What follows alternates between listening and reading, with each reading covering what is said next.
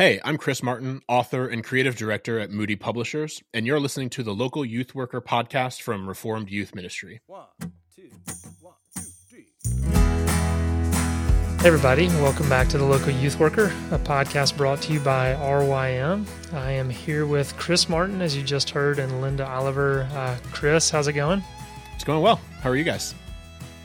Doing well, doing well. And uh, it, it's funny because Linda's right here. We recorded a podcast just a few hours ago, so yeah, it feels like we've just kind of been sitting here already talking. But welcome back, Linda. Good to have you on. Yeah, for the listeners, it's probably felt like weeks, right? I'm back. Hello, still doing well. um, Chris, I'd love for you um, maybe to give us a little bit of an update. It's been a little while since you've been on the podcast. Um, you know, it seemed like the last time I had you on, I was encouraging our our listeners to follow your sub Substack and keep up with you. And I think after we recorded, you said, "Hey, just so you know, I'm probably taking a little bit of a break um, from from the Substack." Um, but we'll get into that uh, in in just a minute. But why don't you just quick update life, what you're doing? Yeah, I don't remember the last time that whatever episode I recorded was aired, probably sometime in, in the summer or something like that. Um, yeah, I don't remember either. yeah, I published published. It was probably around. Uh, we probably recorded around the publishing of, or the yeah the publishing of my latest book, which is The Wolf in Their Pockets, that came out in March April of this year, of 2023. Um, and uh, yeah, so that happened. It was great. Summer was good. Uh, my wife and I welcomed a second baby girl, Daisy, in September. So we have a three and a half year old daughter and a now two month old daughter, and so um, that's been great. You know, I uh, being a parent is awesome. Parenting is not always very fun, and we are definitely in that stage of life right now where we have a three-nager through and through, and she's brilliant and she's learning very quickly, and her reasoning skills are scary good. Uh, but uh, but she's three and she doesn't care. She wakes up at six fifteen. She doesn't care how much you're up in the night with the newborn. So, um, mm-hmm. yeah, just learning how to be a parent of two, and uh, it's been really good. And um, earlier in, in November, I became creative director at Moody Publishers. So, though I'm not a an artist, a graphic designer, or anything like that, um, I am charged with uh, leading all of our graphic designers and overseeing all of our cover design and and creative copywriting and all of that kind of stuff. And so that's a new role, and I'm I'm uh, onboarding to that still, and it's been really fun, but it's overwhelming to step into anything like that. But I'm really excited to lead that team, and it's been good. So yeah, that's a, just a little bit of like personal stuff. Um, like you alluded to, I'm stepping back from writing as much as I was. I'm still reading four or five articles on social media stuff every day. Like I'm still ingesting a lot of stuff about the world of social media and how it's affecting us, but I'm not spitting as much out about it as I used to. I, I really wanted to take some time, A, because I knew we were having a second girl and keeping up my schedule of writing was going to be really hard. And B, I've wanted for a long time to just try writing different things. And maybe some people could write a weekly newsletter and experiment with writing other fiction or things like that, um, other creative writing endeavors. I cannot. So I said, hey, we're going to have to press pause on the newsletter indefinitely while I work on some other projects I've wanted to work on, but simply haven't had the time or frankly writing kind of creative energy to do. And so that's that's what's going on. And but uh but yeah, sometimes things happen and you're like, all right, I got to press unpause on this thing for a bit, uh, and we'll we'll get yeah. back into it. So. Yeah, for sure. No, no, thanks for that update. And yeah, that, that's a good segue for sure because you did post a new uh, Substack and uh, a new article in your Substack, and I got it, you know, in, in my email, and I thought, oh wow, okay. I thought Chris was taking a break, and before I even had time to read it, someone else forwarded it to me, and then it seemed like somebody else, and you know, it, the title obviously catches your attention. Um, the, the title is Instagram addicted your teenager because she's worth two hundred and seventy dollars to them. Um, you know, usually when we're talking about a book, I start with the title. Uh, what was it? And it's, I guess, somewhat obvious, but what was it about this that made you say, okay, i am going back to, to writing something um, today? Um, the first thing I thought of, so actually, like, this is how uh, how unable I am to disconnect from this world as much as I maybe want to. Uh, we stayed home in Tennessee for Thanksgiving this year because we had a, a seven week old baby and didn't want to take her all around family quite yet. Um, and we'll be going back to our homeland of Indiana in just a few weeks for Christmas. And so we we opted to not make the seven hour trek up to our our home for Thanksgiving. And so we stayed home this year. So we had some downtime on Thanksgiving, just watching football, eating food, and all that. And I found myself looking at social media and I saw someone post that, hey, late last night on Thanksgiving Eve, Meta unsealed some documents, some some formerly redacted information from all of these lawsuits that came from all of the states attorneys general who are suing Meta for um, how they have neglected the mental health of their users for profit. And uh, I don't know. I'm not a lawyer, and frankly, I did a lot of googling on this, and I could not find like why Meta decided to unseal this stuff. I'm guessing they had to at yeah. some point.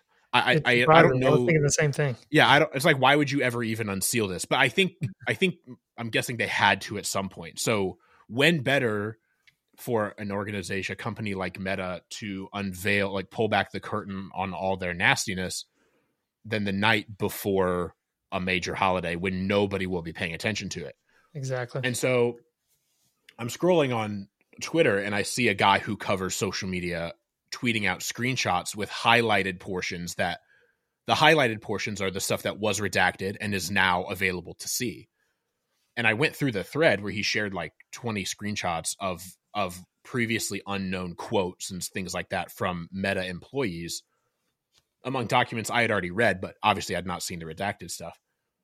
And naturally, my first thought was, oh my gosh, this is all so terrible because it is. My second thought was much. I am a parent now of two, uh, and we, especially with our three year old, are having to navigate some of these waters now, where it's like, I, I, this is the second thing I felt after. Oh my gosh, this is awful. My second thought was, yeah, I'm really sad that you did that, but I'm even more sad that you lied to me, mm. and and that, like, it, you know, a little bit of this is like personal to me, not not as personal as it is for some who maybe have had their own mental health hurt by using these platforms.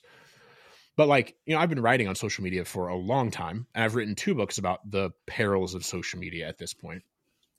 And I've gone on countless podcasts like this and tried to make the case that social media isn't just passively bad for us and especially our teenagers, but I think we have reason to believe that these com- some of these companies, the biggest one, Meta in particular, is actively making decisions to harm teenagers because those decisions also not because they hate teenagers let mm-hmm. me be mm-hmm. clear but because those decisions also lead to increased profits so it's not i've i've long said something to the effect of meta routinely intentionally makes decisions to choose profits over mental health it's not just like a passive thing like oh we're really sad that our app also makes people feel bad. Here are some ways we can try to mitigate that or stop that. I think they willfully, I have long said, they willfully make decisions to to choose profits at the expense of mental health. And a lot of times when I've said that on some podcasts or radio shows, I'll get looked at or responded to like I'm from outer space. Like, really? Like, like, Not like I'm peddling, yeah, like I, like I'm peddling some kind of conspiracy theory or something. Which, if you aren't paying attention, that does sound kind of conspiratorial. I mean, because it is, right? A conspiracy is any collective effort to cause harm. Uh, a conspiracy theory is a theory about people who are collectively working together to cause harm. Um, and and so seeing this there have been other clear evidences of it, but seeing this, I was just like, finally, like I feel so vindicated personally. Mm-hmm. Like we have out of meta high ranking meta people's mouths. Yeah, we recognize that this is bad, but man, it's so valuable. Like it's so profitable. Um paraphrasing. But so seeing that I was like these little punks. Like not only did they say these things, in classic Facebook meta form, they drop it on a Wednesday night before Thanksgiving and like try to slide in under the radar. And I'm like, I felt a moral compulsion and naturally, and I don't knock media companies for not covering this on Thanksgiving Day or Black Friday because they're all out trying to enjoy, you know, like whatever and enjoy the holiday with their family. It's not like, but there was no coverage of it until like I saw some Sunday into Monday. And I was like, well, shoot, like I got to do something. I almost sent out the newsletter on Thanksgiving. I wrote it on Thanksgiving Day. Again, this is how pathetic I am. Um, but I almost sent out on Thanksgiving, like, yeah, nobody's going to pay attention. Um, so I was like, I really feel compelled to shine light on this because I, Facebook is trying to, not only did they do these things, which is bad enough, they're trying to hide the fact that they did them. And I can't let that happen. So that's why I kind of pressed unpause and decided to write some more. Oh yeah, and and that's exactly why I reached out to you to say, hey, do you want to record a podcast? Um, because so, uh, you know, all those who are out there listening to this, uh, if you listen to this podcast regularly, you know we talk about technology pretty regularly um, because it's a pretty dominant uh, aspect of of youth culture, and so. Please, parents, youth workers, listen to this. Um, uh, the, the fact that Instagram has has admitted this. Uh, you know, I mean, tried to conceal it. It's now out there. Um, I mean, I'm going to link to this in the show notes to uh, Chris's Substack so you can read for yourself his commentary, but then also the documents that have been released. But please don't don't just let this be kind of white noise because we, we've talked about this before. Um, this is something that we want to shine a light on. Uh, I know we're going to take a break before too long. Linda, I'd love for you to jump in. Just uh, you know, as I reached out to you of, hey, you want to jump in on this, and you saw Chris's uh, Substack, maybe some other stuff. What, what, was your kind of initial reaction? Any thoughts related to this? Mm-hmm. I think um, I missed the like subheading that you have at the top, which reveals this part. But as I was reading through it, um, when I got to the part that talks about how Meta literally um, studies adolescent biology and neuroscience um, to figure out how to addict them. Like it's talking about we're trying to gain valuable insights to inform our product strategy when I got to that part, I was like, that bothers me the most. They're literally studying what motivates teens and how their brains work so that that can change the way that their product addicts people.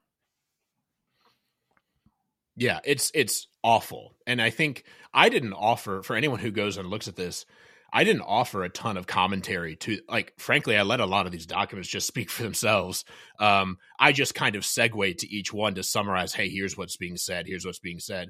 But I think toward the end I, I wrote, I said, um, in the war for the mental health of teenagers, it is parents versus the best paid, most brilliant computer and behavioral scientists in the world, and parents don't stand a chance. And like that's the biggest thing for me is I've worked in youth ministry. I spent I spent 14 uh no like 15 years in student ministry. I just i started when i was a freshman in college working with middle schoolers until this past spring i stopped serving in student ministry for the first time since i was in college. And so i've spent plenty of time in student ministry. I've spent plenty of time talking with parents who are upset seeing how social media is affecting their children and they feel powerless. And it's because they are.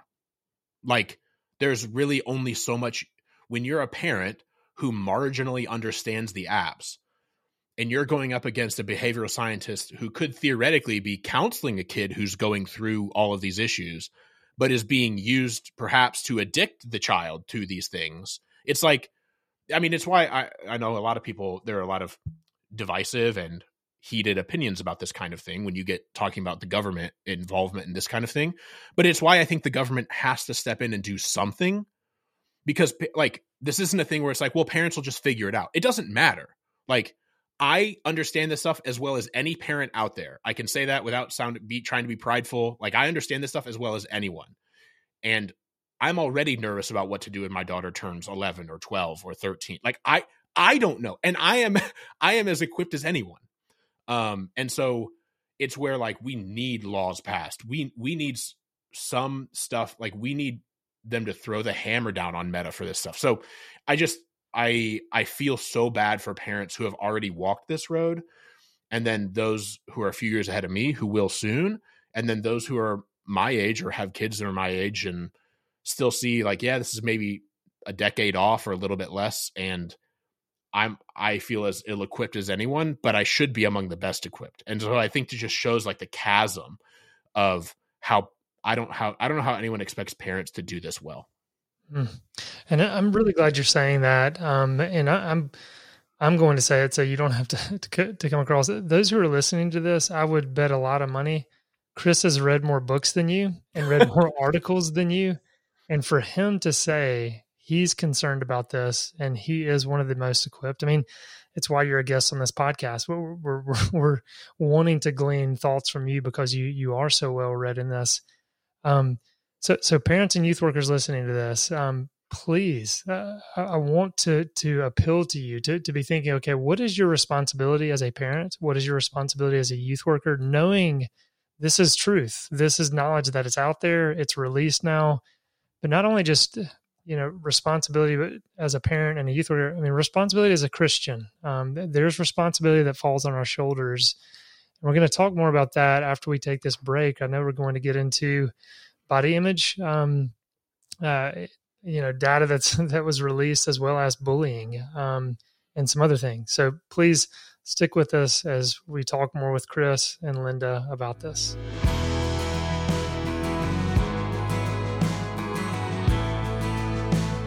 Hey, everybody. I'm back here with Chris Martin. Uh, Linda is also with me as we're, we're talking about um, Chris's newest um, article entitled Instagram Addicted Your Teenagers Because She's Worth $270 to Them. And of course, uh, we didn't say that explicitly in the, the first half, but uh, that $270 amount is referenced in some of what was released. And I'm sure we'll get to that uh, portion uh, one thing I wanted to point out, um, and I'm scrolling through trying to find it again, is some information that came out about um, body image and specifically eating disorders, and, and kind of your summary, and uh, we can get into some more specific details. It says, uh, yeah, we learned that Meta did its own research and found that it uh, led users down eating disorder rabbit holes. Uh, and they, yeah, admitted just yeah, anyway, that was a significant portion of time that was spent. So maybe talk a little bit about that, just the the eating disordered rabbit holes and just some of the body image issues there. Yeah. Um, so a, a couple of the most hot topic issues regarding teen mental health and Instagram are um, suicide and self harm um, and body image issues um, namely like young girls, teenage girls in particular, who are going to be searching for content related to um, eating disorders, anorexia, all of that sort of thing. Um, bullying is certainly a thing. We'll probably talk about that in a minute. That that's certainly a thing. Um, but uh, suicide and and self harm and uh, eating disorders are probably two of the most common uh, issues, mental health issues that crop up when you look at Instagram mental health related research. Um, and I'll just read like I'll just read a little bit from the actual report. This is what was unveiled by Facebook the night before Thanksgiving. In a March 2021 internal meta investigation focusing on eating disorder content on Instagram, researchers, again, this is meta researchers, created a test user profile through which Meta's team followed existing users with account names such as starving, which is it's like a few letters as number numbers as letters and all that kind of stuff. But at starving, at skin and bones, at pretty when I'm hungry, and at skinny underscore goals. After the test user began following those accounts, Instagram's recommendation algorithms generated a list of suggestions for you, i.e., recommendations of accounts that the user might want to follow based on the content that they're currently engaging with. That included accounts related to anorexia, such as at Milky Skin and Bones, at Skinny Binge, at Skin and Bones, at Apple Core Anorexic. Similarly, an internal document from 2018, three years before that, recognized that, quote, seeing SSI, suicide and self injury admissions on Instagram is significantly associated with increased time spent on the platform. So, a 2018 meta study that is now five years ago, mm. revealed that increased time spent and increased suicide and self injury admissions are cor- positively correlated. That was five years ago. Two years ago, they did the internal study of the eating disorder rabbit holes, which this is just how recommendation algorithms work. If you follow a bunch of accounts related to the Chicago Cubs, my favorite baseball team, if I followed a bunch of Chicago Cubs Instagram accounts, then as I scroll through, they're going to show me recommended Cub Chicago Cubs content. They're going to show me, hey, you followed these five Cubs related content. Shouldn't you follow these five more? Like, I, the the thing the thing to remember about this is these apps are not being misused to lead people down these rabbit holes. These apps are being used in the exact way they're supposed to be used. Like these these algorithms are working perfectly in that they're supposed to recommend you followed X kind of content. Well, here's more X kind of content. Wouldn't you like to follow that as well? And so this just comes back to something that I've said a lot. Um, social media is designed to deliver us more deeply from into our desires than it is to delete, deliver us from our desires. So social media is designed to deliver us more deeply into what we want, not mm-hmm. deliver us from what we want. Unfortunately, as you can see in this situation, often what we want isn't what we should want.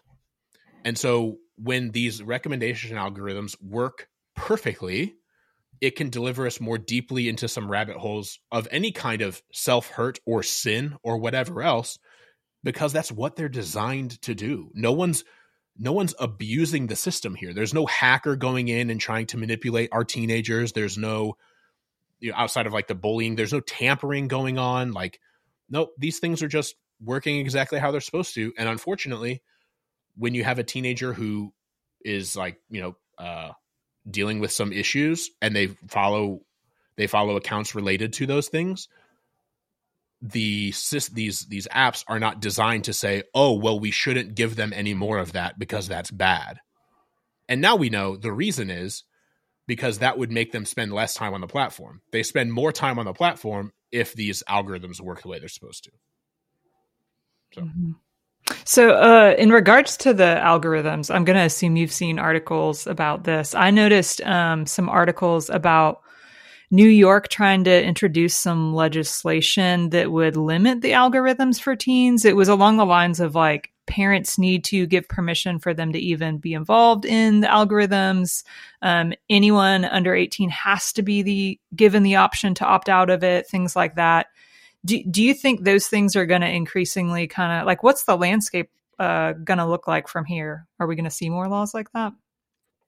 I man, I hope so. Um, I really hope we see more stuff like that. I, like, um, if this doesn't lead to stuff like that, I don't know what will. That's kind of mm-hmm. like my mentality. Like, um, the problem is these companies are really powerful too and they have entire departments dedicated to lobbying for this kind of stuff and all of that. Um, and so I don't know. I don't know. Uh, do I think that would be a, a proportional response? Of course. Um, yeah, I think I think like that kind of thing should happen. Will it happen? Man, I don't know. Hmm. I think it, it may end up being on a state by state basis, which isn't helpful because like social me- social media is not a state by state thing. You know, like we need federal stuff. I just don't know if we're going to get federal sort of cooperation around what should or shouldn't happen here. Um, and there have been a there have been a lot of bad revelations about social media in the past that have led to nothing. Um, this is among the most egregious that I've seen. Uh and so I'm hopeful that it will lead to change, but I'm not expectant. Hmm. Yeah. Um sadly, I mean that they, uh, that seems like reality and it's um you know, even as we have this podcast, you know, there's part of me that just thinks, you know, there's youth workers and parents out there that just don't care about this and will kind of ignore this and um, won't take responsibility for what this might mean for their own ministry and their own using Instagram for ministry purposes and all that kind of stuff. And that's something again we might circle back to. Um, again, just kind of scrolling through. Uh, I mean, it says, and this is something Linda you were talking about. Meta, studies teen biology to learn how to addict your teen to its social media platforms uh, Meta employees know they have abused the notifications function that is used to addict teens. And then something I wanted to, to zoom in on with the uh, aspect of bullying. Uh, Meta employees know that children under the age of 13 use their platforms, but they do everything they can, including avoiding bullying research, in order to maintain plausible deniability. Maybe zoom in on that a little bit for us, Chris, and kind of unpack some of what they said. Yeah. Um, so if you don't know on social media, um, virtually every social media platform that I'm aware of, but definitely all of the meta ones, you have to say you're 13 years old in order to create an account. That is literally only to cover meta legally. Like they they obviously how are they going to verify that a 12 year old isn't 13? It's the same way like back in the day I mean, still even today on the internet, but eh, you you know you go online and it's like, hey, this is a this is a trailer for an R-rated movie. Like, when's your birthday? And you can just like make it January first, nineteen hundred. Like, right? Like, how do they know? Like, how you know? So, a twelve-year-old girl can, a ten-year-old girl, a nine-year-old girl who has a phone or a tablet can go on Instagram and make an account and just lie about her birthday. Like, what are they going to do? You know, as long as she knows what year she had to be born to turn 13, like the the bar for getting on social media is not you have to be 13. It's that you have to know what year you were born to say you're 13. Like that's that's what it is. And so the reason these apps say you have to be 13 is like that's there are laws and regulations I think for can't be under 13 or, or whatever. I don't even know what all those laws are why they even make it 13. But they've decided we're going to say you can't come on if you're not 13. Well, obviously they know people under the age of 13 use their apps. They're not because they're not dumb. But because of exactly this kind of situation, they can't acknowledge that, right? Like they can't they I'm sure they would love to know what the lifetime value is of a 10-year-old who uses Instagram. They would love to know that because they they live on this kind of data. But they can't acknowledge that 10 year olds use Instagram because that would be breaking the rules.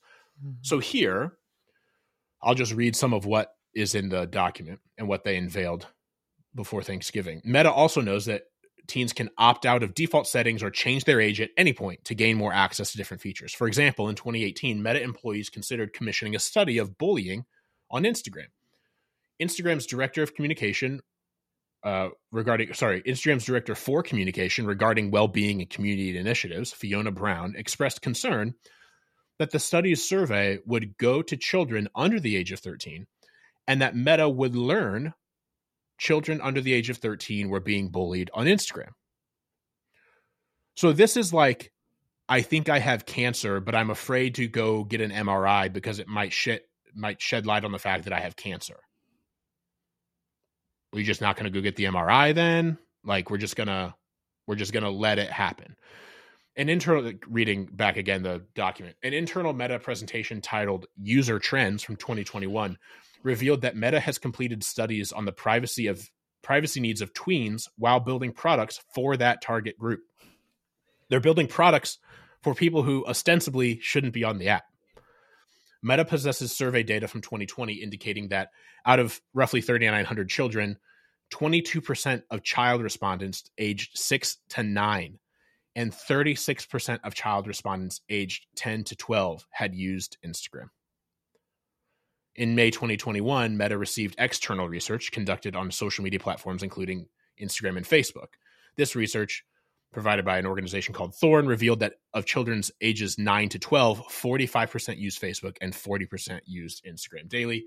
A Meta researcher asked in 2021 was asked a clarifying question regarding Meta's youth platform study from the tween perspective in the screener, and they talked about how they're not going to ask too many questions of people under the age of 13 because they're not supposed to be on the app. But all that's to say is, to summarize, they thought about doing a study on whether or not preteens are being bullied on Instagram, but then that made them say, oh, but wait a second, that might make us have to acknowledge the fact that preteens use Instagram. So we could do that and it could help kids not get bullied, but then we would get in trouble. So we're not going to do it. Yeah. Okay. So, so we're talking about addiction. We're talking about eating disorders. Uh, talking about all kinds of body image things. We're talking about bullying, uh, underage children using this. All of these things, they're they know, they're aware of. They just they don't care at all. Um, Linda, uh, react to that. Other thoughts that you have? Yeah, you know, the picture I get in my mind is just there's this giant that is manipulating and exploiting our teens and preteens for profit. And they know it's harming them, but they're trying to maintain this plausible deniability, right? And so it's like, gosh, like, I just can't be okay with that. You know, like I, I think about how do we respond to this as God's people? And um it's it's interesting. I was reading um the account where Jesus is overturning the tables and whatnot in the mm-hmm. temple. Mm-hmm. And um I know these are two very different situations. Um but just seeing like, gosh, like there's God getting um, righteously angry about something where and and i think my understanding of some of what was going on there is there were people that were exchanging money and and making profit exploiting some people in that temple scenario right? And so here we are. It's not um it's not the temple in jerusalem but we're talking about um people made in the image of god. And there's a giant out there manipulating them and exploiting them. And they are pretty powerless because these are children teens. Like i should have some of the same reaction that jesus does. But it's hard to know like what does that look like in action points? You know because i can't take mm-hmm. down this giant. Um, and so I, I, just imagine that's how a lot of parents and whatnot, as we've already mentioned, are, are feel about these sorts of things. Yeah, no, Linda, I think that's that's a good point, and it's kind of you know I've, I've read through um, yeah Chris's article, and here we are having this conversation. It's like I don't have any um, just clear conclusions or action items to a lot of this. I mean, the, the first action item is this conversation. It's okay. I know I want to shine a light on this, and I want to make people aware of this. And Chris, I'm so glad you posted this because I was totally unaware of it. Because as we've been talking, uh, it was the night before Thanksgiving. We're so unaware of this, and it was very intentional when this was was released. Um, but maybe we can kind of pivot into us kind of thinking: uh, what should parents maybe do? What should youth workers do? Um, because I do want to. I mean, highlight your conclusion at the end of the article. says this: um, Meta does not care about your children. They do not care about the mental health of teenagers. Uh, do not believe anything they say about the steps they're taking to improve or any of that nonsense. Uh, and you know, as you said, we don't stand a chance against you know the, the, best paid, most brilliant computer and behavioral scientist in in the world. And so, you know, youth workers, you're using this for your uh, ministry in a lot of ways, and we've highlighted on this uh, program, uh, there there can be helpful ways to utilize it, and so that's not a statement of shame towards you youth workers that are use, using it. Um, it's a normal part of life where people are just kind of using it as a communication tool. Uh, parents, uh, many are just throwing iPads and iPhones in the hands of of your children. Some of them being older teens, some of them being preteens. Um, I mean, there just needs to be great caution, and there does need to be a wrestling with youth workers. And again, it's like I don't even know the answer, but should you be utilizing this? Um, you know, it's kind of like, yeah, we, we, can go to a coffee shop and, and, minister to teens, but like, should we go to a bar with them? Um, no. okay, well, well, can we say, well, maybe this is a platform we should just not utilize um, because it's doing something that's this harmful to teenagers, and and we're kind of a part of the problem if we're continuing to utilize it. Uh, Chris, push back on me here. Linda, push back on me here. Help me think through this. Any other yeah thoughts along these lines? I'm historically not a boycott kind of guy. I, I think a lot of times they just make so much like smoke and there's no fire and you know there's you have different Christian groups that boycott different organizations because they had a main character in a movie who was gay or you know stuff like that and it's just like mm-hmm. okay I don't know how much help we're all actually doing by doing this kind of thing. Yeah. But I I've I maintain a Facebook account. I have an Instagram account that I post to very sparingly. My life just isn't interesting enough to be taking pictures all the time. Um I recently deactivated my personal Twitter account uh, because I kind of wanted to detach myself from that a little bit.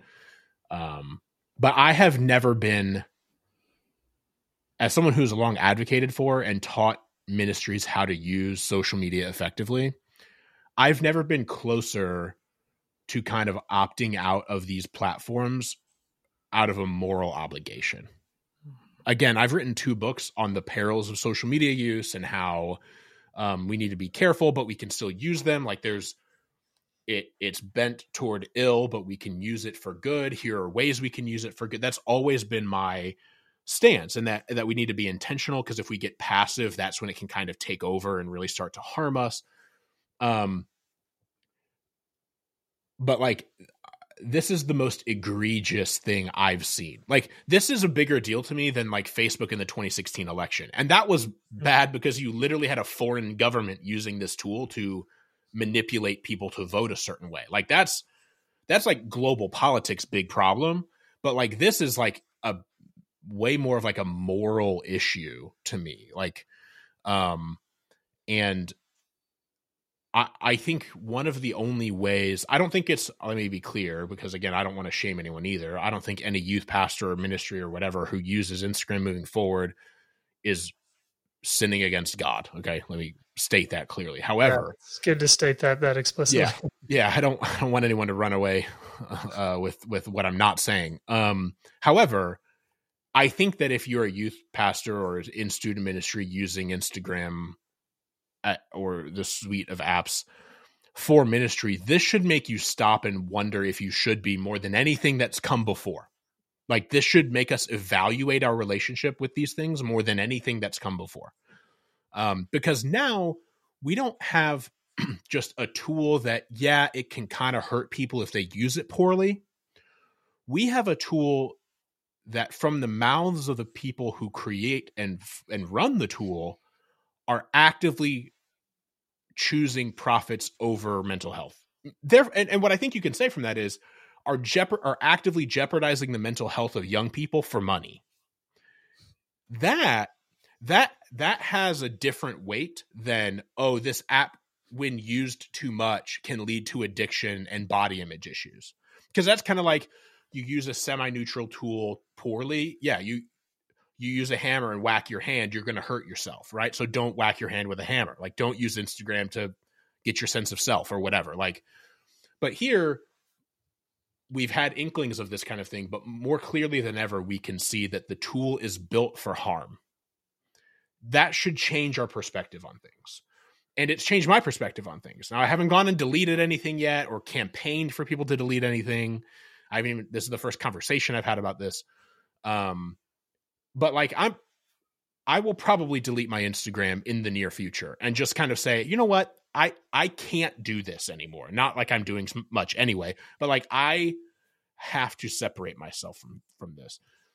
Facebook's a little bit different because I I don't really do much on it and it's just kind of like there and I just don't see it as quite the same thing. And and Instagram is the focus of all of this study basically. So but like I it's a step I feel like I kind of might have to take for myself just as a sort of like this is a line that's been crossed for me. And and I don't think that everybody needs to do that. I'm not uh, I'm not prescribing that, mm-hmm. but I do think that um, we have something that seemed like a tool that is bent toward sin and destruction and harm, and that has turned into a tool being used for harm by the people who forged the tool to begin with.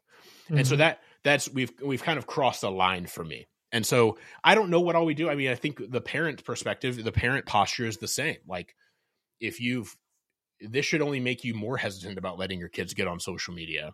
Um, frankly, I, I think um, I've always been very open handed about like parents ask all the time, when should my kid get on social media? And I, I kind of punt on that and say, well, it's going to be different kid to kid. You know, every Mhm. kid is different, and, and I still believe that.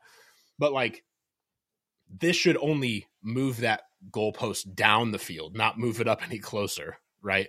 And I think not to get this goes into more data that we aren't unpacking here, but like this disproportionately affects girls more than boys. hmm Um, so I would be more as a father of two daughters now, like I would be a lot more sensitive with my daughters getting on Instagram than my boys, though it can still harm boys, but girls are more susceptible, as Jonathan Haidt has written about at length, and I would suggest anyone go read his stuff.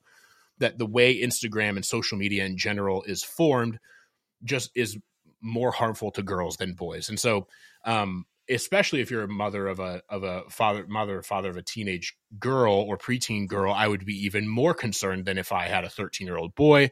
Um, but yeah, all that's to say is um, we should hold this stuff at an arm's length as much as we ever have, and maybe we should just drop it altogether. Yeah, and I wonder too, as we, you know, re- referred to it as a tool plenty of times. Maybe we stop calling it a tool. Um, maybe we Yeah. call it a weapon. Uh, Maybe we call it a drug. You know, Yeah. it's kind of uh, what we, we. It's yeah, it, it's harmful. I mean, yeah. Yeah. So, Linda, I'd love for you to react to just kind of responsibility for youth workers, responsibility for parents, other thoughts unrelated to to any of that. Just anything that's come to mind. Sure. So, thinking about that idea of they are harming the weak and vulnerable.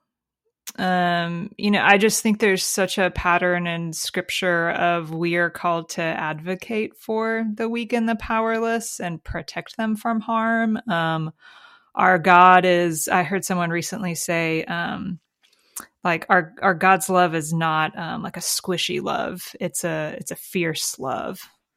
You know, more lion like. Um, our shepherd is not uh, weak. He he loves with a fierce love, um, and uses his you know club to ward off enemies. Um, I don't know. That could look like a lot of different things, but I think that's one thing that needs to be on our mind. And I think as we are um, equipping teens to go out into the world to um man I, I just want the church to be a place where we will say like we are going to be a people who are not ruled by money the way that companies like this are. Like we are going to call out and make clear that that is bad to be ruled by money in that way. Um, and we have to demonstrate that we are not living out of that value set. Um, they need to see that, and we want to send, um, you know, young adults out into the world that are equipped to think that way as well. Um, and then I think just when it comes to how overwhelming all of this is, and you know, the decisions about what do we do, like, um, somewhat of an aside, I don't know who's seen um, the show uh the good place I th- is that what it's yeah i think that's what Mhm. it's called. The good place. Um what one of the things that happens in that show so it has completely wrong theology about the afterlife okay? But it gets and this is maybe a little bit of, of a spoiler um in later seasons into this idea that gosh like th- their conception of the afterlife is everything is on a points system. And so you have to have the right amount of points to get to um, the good place as opposed to the bad place. And they start realizing, gosh, life has gotten so complicated because I'm buying almond milk, but unknowingly I'm like contributing to something like child poverty across the world or you know something like that. And so it's just so complicated like how can anybody get it right? And this is kind of one of those situations and there are so many others in life where it's like what like what do we do? Like do we have to opt out of um every company because every company does something bad? And um, how do we make these decisions? It's overwhelming. And i i don't just as kind of like a more spiritual pastoral shepherding thought like man like let's pray right like let's look to our infinite god who sees and knows all of this and is over all of it and is bigger than all of it because yeah like i don't know but i know that he knows Yeah, and that that's a good word for sure. I mean, absolutely pray. Um, because I mean, the the simple answer is, um, nothing isn't the answer. Like, don't, you know, we need to do something. And, and prayer is one of those things. And I'm thinking of youth workers and, and going back to what Chris said too, not trying to prescribe anything and trying to guard from shame or guilt, but uh, youth workers, um, I would say, you know, pr- print out Chris's article and, and go to the leadership of your church and say, Hey, here's what this is. Um, we're using this in our ministry. We're using this as a church. Let, let's read through this. Let's talk about it. Let's pray about it. What's a wise course of action here? Um, because every church is going to be different. Every context is going to be different. Uh, parents listening to this, I mean, having a conversation in the home about this and uh, to, to sh- share this with your teen or preteen and uh, the, the, concerning aspects of it. And this is why we're going to back off on this, whatever it may be. But um, I know we're, we're, going to need to start wrapping this up. Chris, I'd love to kind of give you final word thoughts that you may have on, on any of this. Um, and under like it's it it's important to know that that you can't win on your own because otherwise you'll just you will lose all strength and all hope trying to win on your own. Like there's there's a reason I'm not going to be campaigning for the mass boycott of Instagram, Facebook, or whatever, despite the fact that I think that might be a good idea. Um, it wouldn't work. It wouldn't do anything. It wouldn't stop this. It would just crop. Even if we could fell this company, it would just crop up somewhere else. Like mm. it's not going to go away. So, dang, that stinks. Now that I recognize that, okay, now what do I do? Well, I just have to trust the Lord's going to work in this. I have to pray and ask for peace amidst it. I have to practically figure out how to protect my children. Um, but then ultimately know that there's, you know, I, I can't protect my children from a lot of things. Um, and so recognizing that the Lord can work through that. And, and so I think um, it's good to get fired up about protecting the weak and the innocent, and we should do that but kind of preaching to myself here, we have to recognize that that's not going to solve the problem. And we have to be okay with that. And we have to trust the Lord, maybe not to even solve this individual problem, but to meet us amidst the problem and walk us through home to the end, whatever that looks like in some form or fashion. Yeah. And and like you said, it it serves as a good reminder of just our, our utter dependence upon the Lord. Um, yeah. you know, as we think about ministry, as we think about parenting, we want to control so much for the future generation, the future of God's church, to protect them from the evils of the age and, and all these sorts of things. At the end of the day, we're powerless to do it. We cannot do it ultimately on our own. And this is just one of those those reminders that we need to be continually leaning upon the Lord. And Linda, to your to your point of continually praying, asking for wisdom, being reminded of God's sovereignty, and then, as you said, Chris, as well, just kind of zooming in on our own, um, you, you, know, sphere of influence, so to speak. If that's our individual home, if that's in in a church, because something like Instagram, you know, it's global, it's big, it's worldwide, and because of social media and smartphones, it makes us feel like we're omnipresent as well, that we can be everywhere we've got to zoom in and just kind of think incarnationally of our own family, of our own ministries, and, and what's our responsibility and so that that's yeah clarifying for sure. So, Chris, thank you again uh, just for being moved to action on this, for highlighting this. Again, we're we're having this podcast because this appeared on your Substack. I would not have known about it. I mean, maybe eventually stumbled upon it. So, thank you for highlighting it. Thank you for uh, just taking the time to come on and to talk with with Linda and myself on this podcast today.